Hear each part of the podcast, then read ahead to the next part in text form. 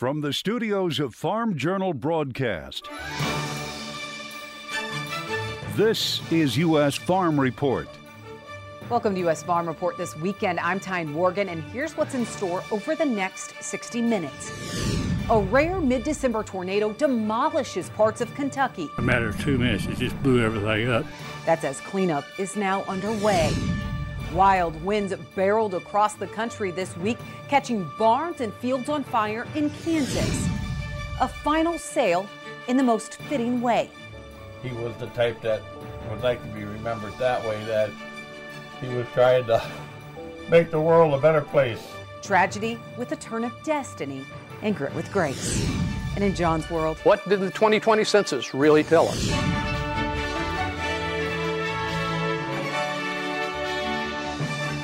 Now for the news. It's a busy weekend again for people cleaning up after more than 30 tornadoes tore through eight states, killing dozens of people. Thousands of structures were demolished in the storms. Hardest hit seems to be western Kentucky, where officials warning residents could be without heat, water, or electricity for weeks or longer. And it came and it just, in a, in a matter of two minutes, it just blew everything up. The house is gone. Um, there's, there's nothing left. We lost lives in at least eight counties, and at least 18 counties suffered damage.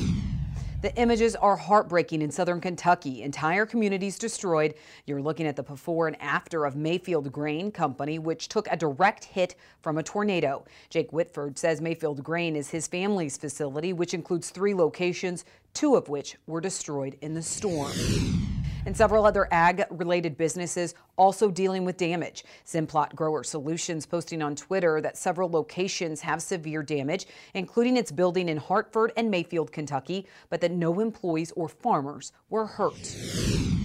And while much of the focus has been on the town of Mayfield, Kentucky, the work is no less daunting at farms up the road, as our camera crew found out this week. You're looking at what's left of one man's farm in Cool Springs, Tennessee. His farm equipment was severely damaged. His shop, rated for 120 mile per hour winds, now in pieces, most of it two to three tenths of a mile away.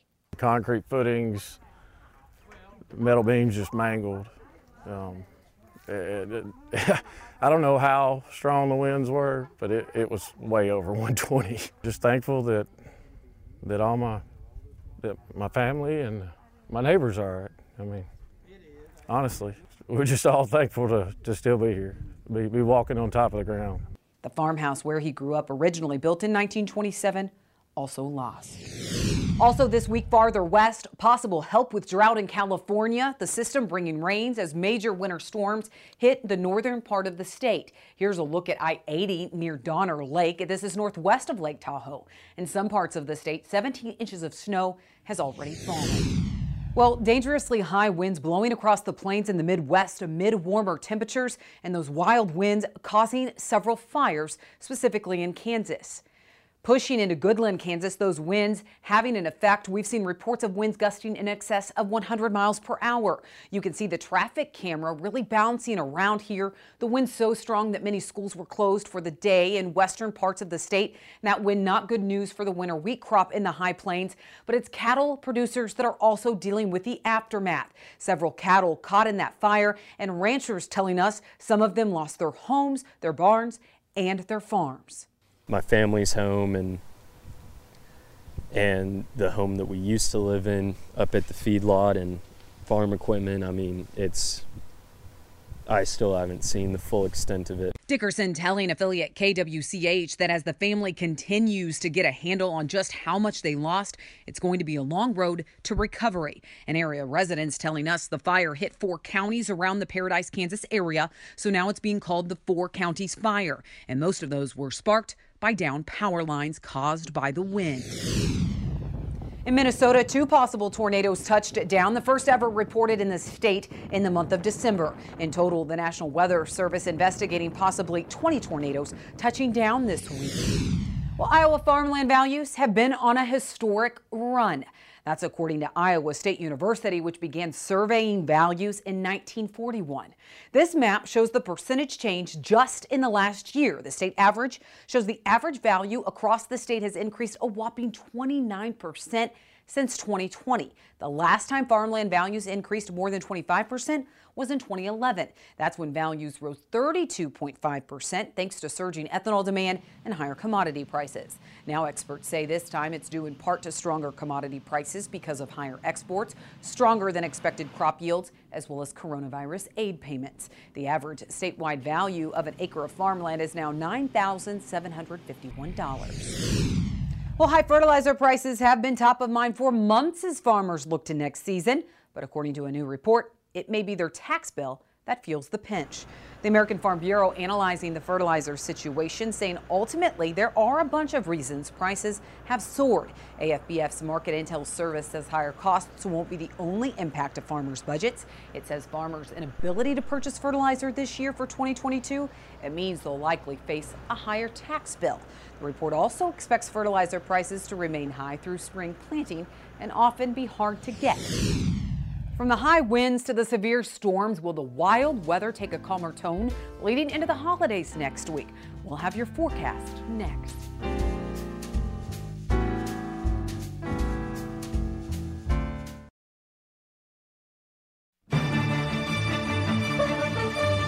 Meteorologist Matt Yurosavik joins us for weather. Matt, just pure devastation caused by the weather this past week, from the tornadoes touching down in Kentucky to the high winds sparking fires in Kansas. Let's hope your forecast has a calmer tone heading into the holidays. Yeah, Tynan, it does look like we are going to see a little bit of a calmer pattern, at least through the center of the country that really dealt with all of that severe weather. They got a lot of rain out of it, though, and for parts of that area that did help the soil moisture, as you can see here on our root zone soil moisture map, but still a lot of dry conditions out there to the west. And again, that's where our drought has been really persisting through the past couple of months, almost the past year. Still some exceptional drought conditions back that way. It's really from the Rockies on to the west. We still have some of those drought conditions down across the southern portion of the U.S. and even up into the mid-Atlantic states as well. So more of that moisture coming this week as we get some rain right along the Gulf Coast states this week. But take a look at the jet stream as we head through the day on Sunday. Storm system gathering down in the south. That'll bring a little bit of rain to parts of the area. But notice where all the cold air is, well up to the north. Not much of that coming down to the south until we head towards the second half of this week, right leading up to Christmas. This Thursday here, the 23rd, dealing with some colder air along into the Dakotas, down into the northern Great Lakes and the Northeast as well well. So watch as we head through Christmas and into Saturday here we go. We're dealing with, this is Christmas here, we're dealing with that colder air dropping down into the Great Lakes and Northeast. That there could bring some lake effect snow showers along with it. Meanwhile, the southern half of the country not doing pretty bad, not doing too bad with more mild conditions down there. Most of that cold air, though, still remaining up into Canada. So here's a look at your Monday.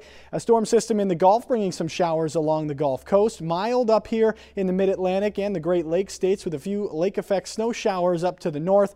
And and then a system bringing some rain and some mountain snow to the northern, uh, northern Rockies and also down into the Sierra Nevada mountains. That continues to be the case into Wednesday. More snow showers spreading there into the north and west, but not much going out, not much else going on across much of the country. Just looking at high pressure in control. Same thing goes for Christmas Eve as Santa's making his rounds. May run into a little bit of lake effect snow there in the Great Lakes, but then an active pattern continues out there in the west. So here's a look at the temperatures this week. Below normal all across the northern tier, above normal in the south. And here's a look at the precip as we head through this week. Most of it's going to go on out there in the west. You just saw that on those maps and right along the Canadian border as well. But the center of the country through the southeast and up the eastern seaboard, pretty dry as we head through this week. Here's a look at the January temps below normal up there in the northwest really above normal going on there. Texas across uh, and up the eastern seaboard there,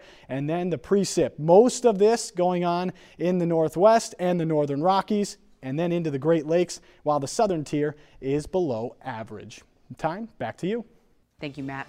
Well, volatility seemed to be the theme of the markets again this week. So, what's driving it all? Well, Darren Newsom and Tommy Grisafi join me with the answer next. U.S. Farm Report is brought to you by Wyffels Hybrids, fiercely independent since 1946.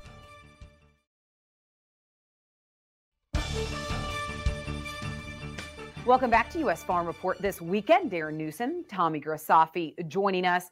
A lot of market volatility lately. Darren, really, what is the market focused on right now?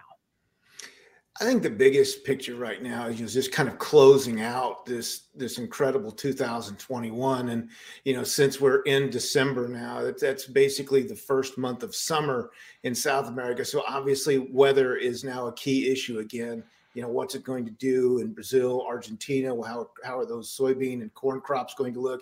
And that's really, I think, where the focus is going to be. What does each day's weather forecast bring? Certainly, seeing it play out in soybeans this week uh, corn, not quite as much. But I think the focus is going to be now on South American weather and and uh, what those crops could turn out to be later this summer. You know, Tommy, it seems like there's a lot of things outside of ag that has been impacting things like wheat and corn and, and, and soybeans lately. Does that change as we head into 2022? Or are some of these things like announcements that come from the Fed and watching some of these variants? Do you think that continues to, to headline commodities next year? I, I do, Tyne. I'm I'm very excited about the next 12 months of commodities. After that, it, it it's very blurry. But uh, the other day we had a Fed meeting, and uh, a lot of times when we have a Federal Reserve meeting, you see a reaction that day. That initial reaction was a stock market explosion, with the relief of oh the Fed's going to raise rates, but they they want to make sure we have full employment. But as you see other countries around the world, the other day we had a surprise rate increase in in the UK. And so the UK is almost on lockdown and they raised interest rates. For 2022, although we're I'm a grain trader, a grain broker, I will be keeping a, a, big eye on interest rates. Watch the 30, the 10, the 5, the 2s, the Fed funds rate, and watch how these trillions of dollars that are cha- trading at negative rates start to come positive. We're not going to be able to continue to have 10, 15% inflation and, and think that nothing's going to happen. And it's just fascinating to watch. You know, look at a market like lumber that I thought was dead when it went from 12, 1500 to 500. It's back at 1100 today. So speaking of inflation, Darren, I mean, when you know last spring and late winter, we were talking about inflation and what the impact, how it could actually fuel commodity prices. Do you think that continues, or has that changed as we head into 2022? No, I, I, think it's I think it's still an issue. I've always, you know, I've I've been one of those. Even though I know the word's been thrown out, uh, I do think commodity inflation is transitory and it's going to change. Supply and demand changes. We've seen it. You know, as Tommy mentioned, we've seen lumber go up and come back down. We've seen natural gas go up and come back down. You know, it's it's happening in coffee. It's happening in hogs. It's happening across the board. And so each market seems to get its turn. So I, I, do think we're going to continue to see this play into at least the early part of 2022. But you know, again, Tommy mentioned a lot of what's going on with the Fed, but the dollar still seems to be acting like it may be trying to establish a major top. And so if the dollar starts to weaken for whatever reason in 2022, does that you know, does that light another flame underneath this, underneath the inflation talk, keep it going longer than what we might have thought? So I think there's a lot to play out in 2022. Uh, as far as commodities go, they're just going to continue to take their turn at the top. Is there a certain commodity, Tommy, that typically benefits most from inflation? And I'm not trying to spin inflation positively, but is there a commodity that kind of finds fuel more so than others? That's a great question, Tyne, not just because you asked it, but truly a great question. If we have rampant inflation, you would think gold would be exploding. So here we do have big time inflation. Gold and silver finishing this week strong, but overall gold unchanged on the year. So take everything you've ever learned about inflation. That's when we have to add crypto. Now, I think your viewers are like, we're watching US Farm Report and they're talking about crypto. The difference between crypto and the Fed is that you can't print any more Bitcoin. But the United States government or grandma who had $100,000 in a CD this year, when you look at real inflation or what she could have made if that money was in the stock market, every 100,000 doing nothing lost 25,000 this year in its potential buying power. Crypto's going up 170% over the last 10 years. I don't own any, but I wish I did. Well, when you, Darren, when you look at inflation in a time that we haven't had inflation before, what did we learn, do you think, that could benefit farmers now? Uh, what we learn about inflation? Um, you know, you have to be willing to ride this out. I mean, and, and you have to use some of these ag markets as the as the economic indicators that they are. You know, but for you know, for production agriculture, you know, the biggest thing was did we get fertilizer locked in because you know one of the one of the key facets of inflation right now is a skyrocketing cost of of uh, fertilizer heading into next year. So I mean, it's just how do we play it? What signals do we watch? What are our key economic indicators? These have all come into play here in 2021. I think they're going to be just as important in 22. All right. So what commodity are Darren and Tommy the most bullish on as we head into 2022? We're going to ask them that later on U.S. Farm Report. So stay with us. Well, how have the demographics in agriculture changed? Here's John Phipps. Shortly after the 2020 census results were made public, much was made of the decline in the white population of the U.S. In discussing this with a friend, he said it was in large part because of adding new choices to the identification question. I didn't remember any new categories, so I went back and checked. The race and ethnicity of the 2010 and 2020 questionnaires were almost identical. I'd also thought that this was the first census where you could check more than one box, but it was there in 2010 too. Okay, is this white plus category a factor in the decline of white numbers? Well, not so much. The white plus category, where more than one race box was checked, did magnify the drop in white alone numbers from 72.4 to 61.6% of the population. Adding in the white plus category raised that total to 71%, a much smaller difference with 2010.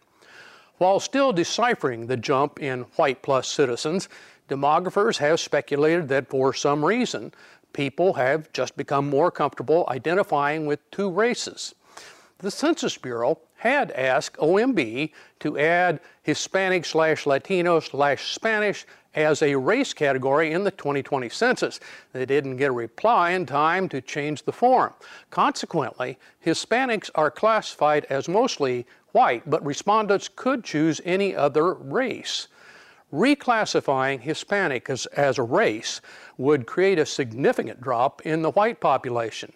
This mix of ethnicity and race is both confusing and unhelpful, but for political reasons involving legal uh, actions for discrimination and voter redistricting, it remains, providing at best an incomplete picture. For 2020, the white alone population did drop a surprising 8%. And we are on track to be a nation of all minorities as the white population drops below 50% in a decade or so. This projection of a white minority can seem alarming, especially to communities with few other ethnic groups. I don't share that worry because we aren't really sure what being white means. In addition, the fertility rates between and across all ethnic groups and races are still plummeting. Squabbling over racial and ethnic definitions is merely shuffling deck chairs on a titanic population shipwreck.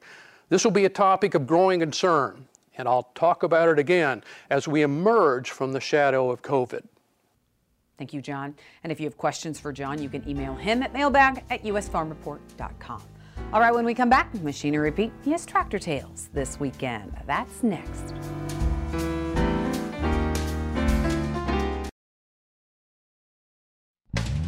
Find farm equipment on Machinery Pete's December 21st online auction. No reserve, no buyer fees. Start bidding now at auctions.machinerypete.com. Hey, welcome back to Tractor Tales, folks. This week we're going to hop out to Western Pennsylvania to learn about a special 1954 Farmall Super MTA.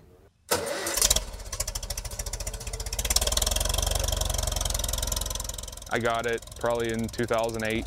It was original paint and everything when I got it. The engine blew up on it four years ago, I'd say, and I rebuilt it and just kind of went over the whole tractor. It does all the square baling here. It does plow. I plowed a couple fields with it last year, and it, it still works. This front grill, it was smashed in against the front bolster, and we had to work on it, get it banged out, and the sheet metal was, there's like a tree fell across the hood, and there was holes where the power steering's at, and it, it needed a bit and I put new bearings in the rear end and I redid the whole engine. There's everything's new in the engine. So.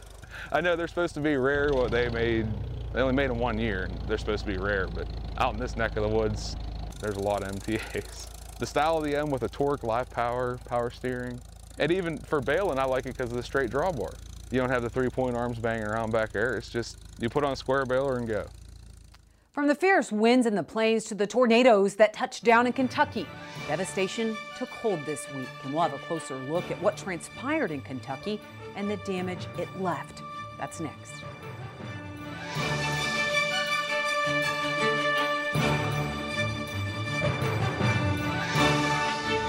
U.S. Farm Report is produced and distributed by Farm Journal Broadcast.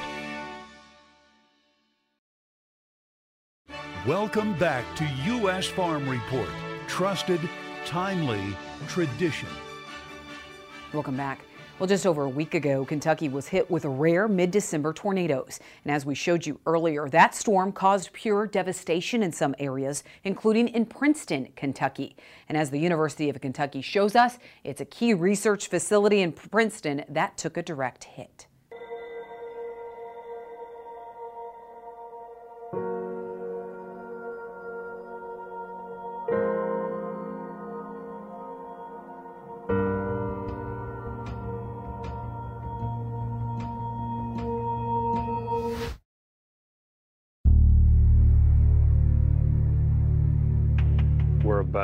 30 hours after the storm went through. We haven't seen a long track violent tornado like this in Kentucky for quite some time. We're at Princeton, Kentucky at the Research and Education Center. It's also the home for the Grain and Forage Center of Excellence. We saw a very strong to violent long track tornado pass through the region. Obviously significant damage, something no one wants to see, no one wants to see in their lifetime. We have no loss of life. This is what I want to keep reminding everyone. We had minor injuries, no loss of life. A mile to the west, you'd be in downtown Princeton, very populated area, obviously, compared to out here at the farm. We're down here with the fire marshals as we speak, learning that most of our buildings are condemned, even the new one that was just built uh, for the Grain Forage Center of Excellence. It was a massive hit. Uh, so the main building has our laboratories, our offices for everybody, uh, and our meeting rooms and such. And there's nothing in that facility structurally that's salvageable at this point. The greatest thing that we've had is the outpouring from our community. We've had so much help offered for the beef unit to make sure they are watered and fed um, for our herd that we had to turn people away. It's humbling to know that they're thinking of us that way. We recognize that there are other areas of the state that were devastated heavily and loss of life. We don't want to diminish anything that other places are going through as well now. A lot of our county agents are already working at, at helping people out. The Kentucky ag community is a strong community. It's a kind community. It's a generous community. And um, we're going to rely on them pretty heavily for a while to help us all get through it. We're not closing doors now. We might just look a little different and be a little more fragmented um, for the near future, but, but we do have a path forward. We don't know what it looks like, but we're here to support and we'll be there.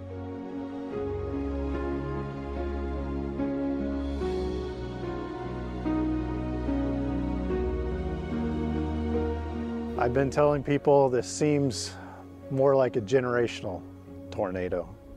Um, we just don't see this very often.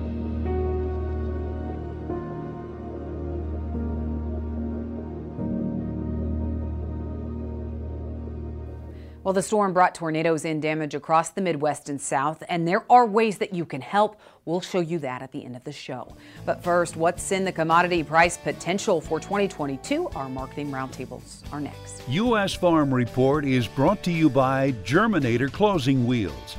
Germinator, it's not just any closing wheel. Reach your yield potential. Pre order by January 31st with coupon code USFR for free shipping.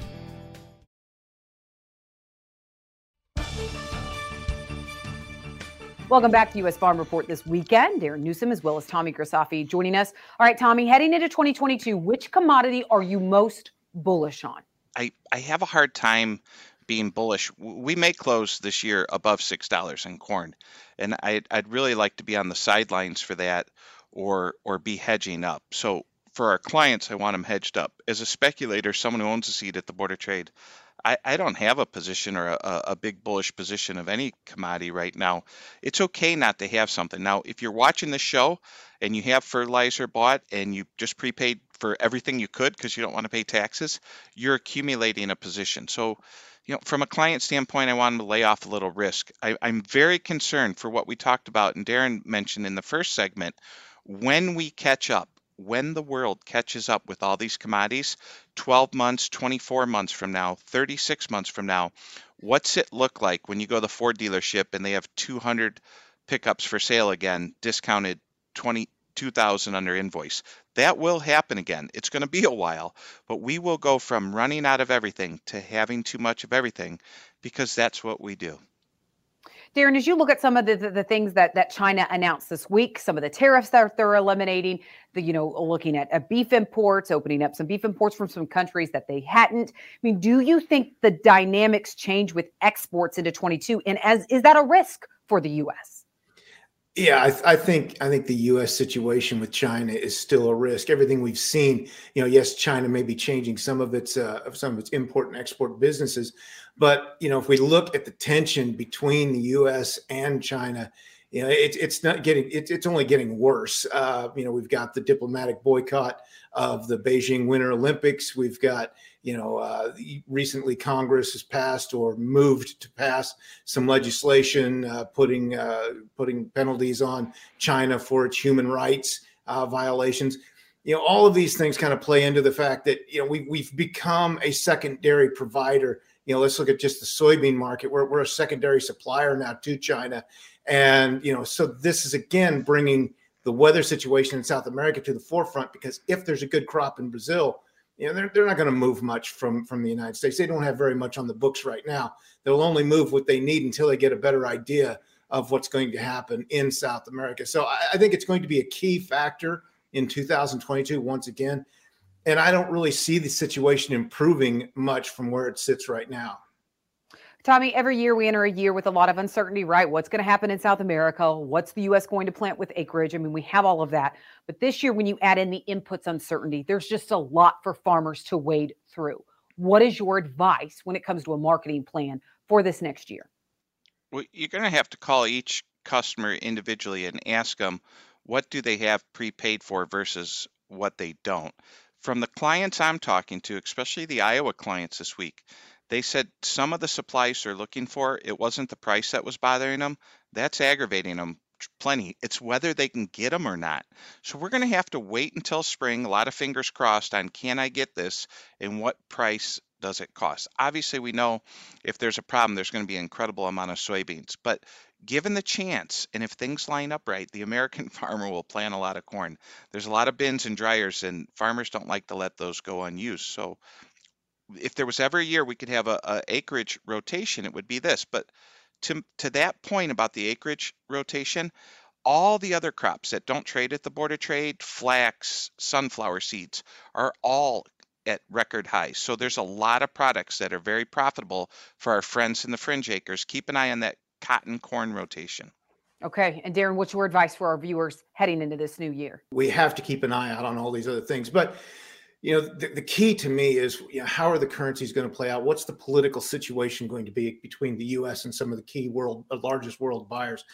you know the acreage the acreage debate happens every year it's going to come and go again here in 2022 uh, but again as tommy mentioned it's not just is you know the high cost of fertilizer thank you so much for joining Thank us you. All right we need to take a quick break but up next a final sale and one that happened in the most touching way we'll have that grit with grace story next Closed captioning on U.S. Farm Report is brought to you by BASF, helping you do the biggest job on earth. Grit with Grace is brought to you by Zoetis. Your dedication runs deep, and it fuels everything Zoetis does. To protect and support cattle and those who care for them, we are born of the bond. Learn more at bornofthebond.com. Well, life doesn't always go as planned, and it's through heartbreak we're often reminded of that. But for one family coping with loss, their extended family came through in the most fitting way, and it's a final sale in this month's Grit with Grace. Chaz Schmidt was a man with a mission. At 35 years old, he had a passion for the farm with a knack for helping youth. I always had young kids out here trying to get more kids involved. People who knew Chad say showing cattle was his true love. A lot of people say you don't learn, you learn from your elders, but I learned a lot of cattle stuff and showing stuff from my younger brother. Jeremy Schmidt says his brother was someone people were just drawn to. My mom always called him her little social butterfly. Chad had his own work to do, but if anybody asked him to do something, he'd find the time to do it. A memorable laugh. It was his chuckle that was his trademark. The Beef Expo every year was one thing Chad really looked forward to. It was like a vacation for him. And in October, as Chad was setting up for Expo, nothing was out of the norm. And all of a sudden, Matt texts me back, call me, I need to talk to you right away. Something happened to Chad. So I call Matt and I'm like, well, what's going on? And Matt told me, well, Chad, Chad collapsed. The ambulance just pulled in the uh, cattle barn up here. They're working on him. Without much information about what had happened and not knowing where the ambulance was taking Chad, he started driving that way and called their parents. And then to find out that he had passed before we got up there made the ride a lot harder. One thing that we just took kind of as solace is he passed away doing what he loved. The Minnesota Beef Expo was where Chad felt at home, and it was those at Expo who wanted to do something to honor Chad. They're making calls to collect money, or we'll buy the heifer on the sale and then give her back to you guys, and you can take her home. And I'm like, no, that's not what Chad would want. Instead, Jeremy knew exactly what Chad would want. Our goal was here is to see the heifer go to a young person that would exhibit her and take care of her and would take pride in having her. Over the next 24 hours, the expo went on as usual, with a team of people helping get Chad's heifer ready for the spotlight. And it was Jeremy who would then show Chad's heifer in the ring. The show organizers were kind of worried about me showing if I'd be able to handle it. And he did. Chad's heifer won grand champion. As the expo paid tribute to the man who dedicated so much of his time to helping youth, it was a tribute to Chad in the most fitting way. The only thing constant in life is change. and Chad loved the youth. He loved breeding cattle. He loved coming to the Minnesota Beef Expo. But let's give the Schmidt family know that we're behind them 110%. Let's give them a big hand of encouragement. As the sale took off, it started with a $5,000 bid. Someday about 10,500, 10,005. But what happened next And then it even gets better, folks. was something that wasn't planned in weeks or months. Less than 24 hours after Chad died of what they think was a heart attack, the Shorthorn Association in Minnesota, along with friends, pulled together the money to buy Chad's heifer, This young man, I think he's here, Lee, uh, Leighton. only to give it away. They're giving this heifer uh, to this young man. There's something about her that I liked the way she looked and how she set up and everything. And I felt like she had a special place in my heart, but I couldn't quite figure out why. What Leighton didn't know is Jeremy had searched through the applications of the Minnesota Youth Beef Experience Program. Leighton would be the one taking Chad's heifer home. I'm with her every day for at least an hour, and she is just a favorite. She's so funny. And Leighton wasn't just any kid. Great. This is fantastic. Like you said, Chad, I know you'd be smiling. Yep. He's the grandson of a man from whom Chad purchased his first shorthorn. Kind of a full circle coming together there where we started ours from his grandparents and he gets to start his beef herd from us, basically bring everything full circle. A heifer who Chad had named Destiny. When you're feeling down, she knows when you're feeling down, like if you're sad or something, because she knows and she'll come over to you and she'll put her head on you. It's just a really humbling and un- unexpected just how within 24 hours what started out with a few phone calls It's a special thanks for all the people. It shows you that the cattle people it's a great community it's a great community. Chad died doing what he loved, surrounded by those who loved him. I don't know if Chad really understood or realized how appreciated and loved he was within the beef community. And I pray he's watching down. He was the type that would like to be remembered that way, that he was trying to make the world a better place. A story that came full circle as they worked to keep Chad's memory alive. Well, a couple items were also donated at a Minnesota Beef Expo. Those were raffled off, and that money, combined with some of the money that they raised, will go to put a scholarship together for Chad. But for now, Leighton says every cattle show he goes to is going to take that picture of Chad with him. All right, when we come back, John Phipps has customer support this weekend. Are speculators driving the oil market?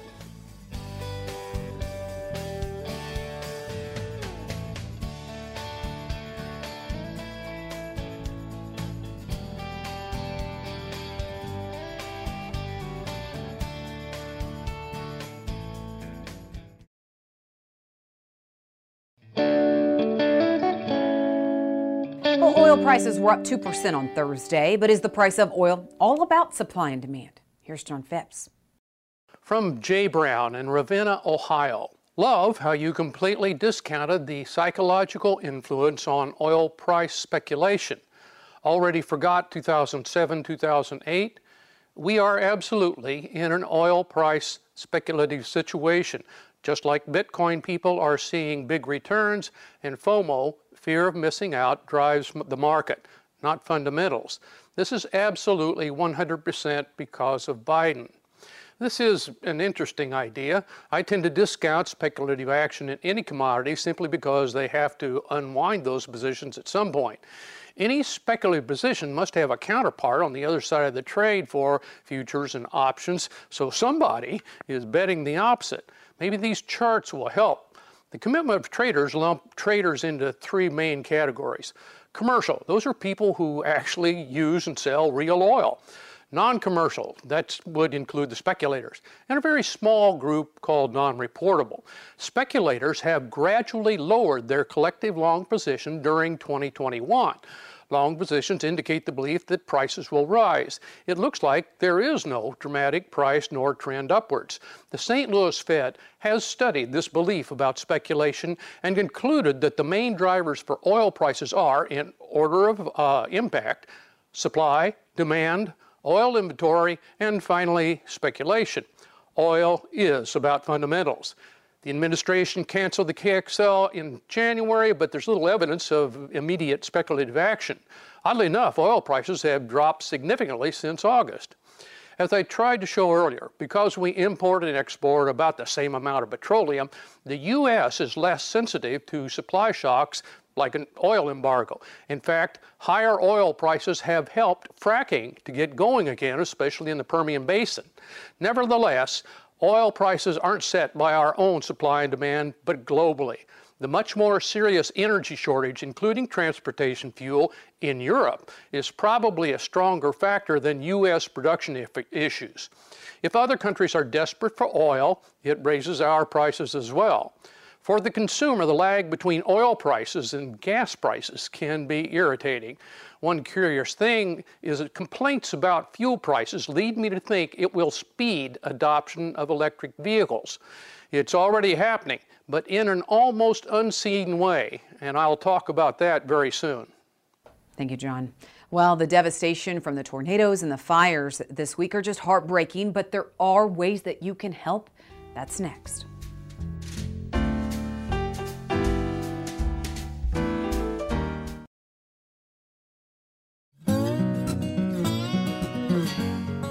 As we showed you earlier, tornadoes across the Midwest and South and the fires in the plains all caused just pure devastation this week. And now many are pulling together to help. As cleanup continues, relief efforts are also being pulled together. If you would like to help producers in western Kentucky impacted by the storm, a GoFundMe page has been set up through the Kentucky Department of Agriculture and the Kentucky Farm Bureau Federation. And in Kansas, ranchers are still trying to assess the number of livestock and buildings that were lost in the wild winds that sparked several fires midweek. And in many cases, ranchers say nothing's left. It's going to be a long road back to recovery, and what we need is going to change every minute. If you can't be here to help us, go and help someone else. And if you can't help them, at least let them know that you're thinking of them and, you know, just just emotional support at this point is about as good as anything. We will continue to follow the fires in Kansas and track down the best way you can help there. But the Dickersons telling us the Kansas Livestock Association may be the best place to start. And all of those links and more ways that you can help can be found on agweb.com. The agriculture community pulling together. Well, that's all the time we have this weekend. Thank you so much for joining us. Be sure to join us next weekend on Christmas Day and that weekend for our annual Christmas in the Country special. We have stories that will inspire as well as stories about giving. That all happens next weekend. We hope that you join us as we work to build on our tradition. Have a great weekend, everyone. U.S. Farm Report is produced and distributed by Farm Journal Broadcast.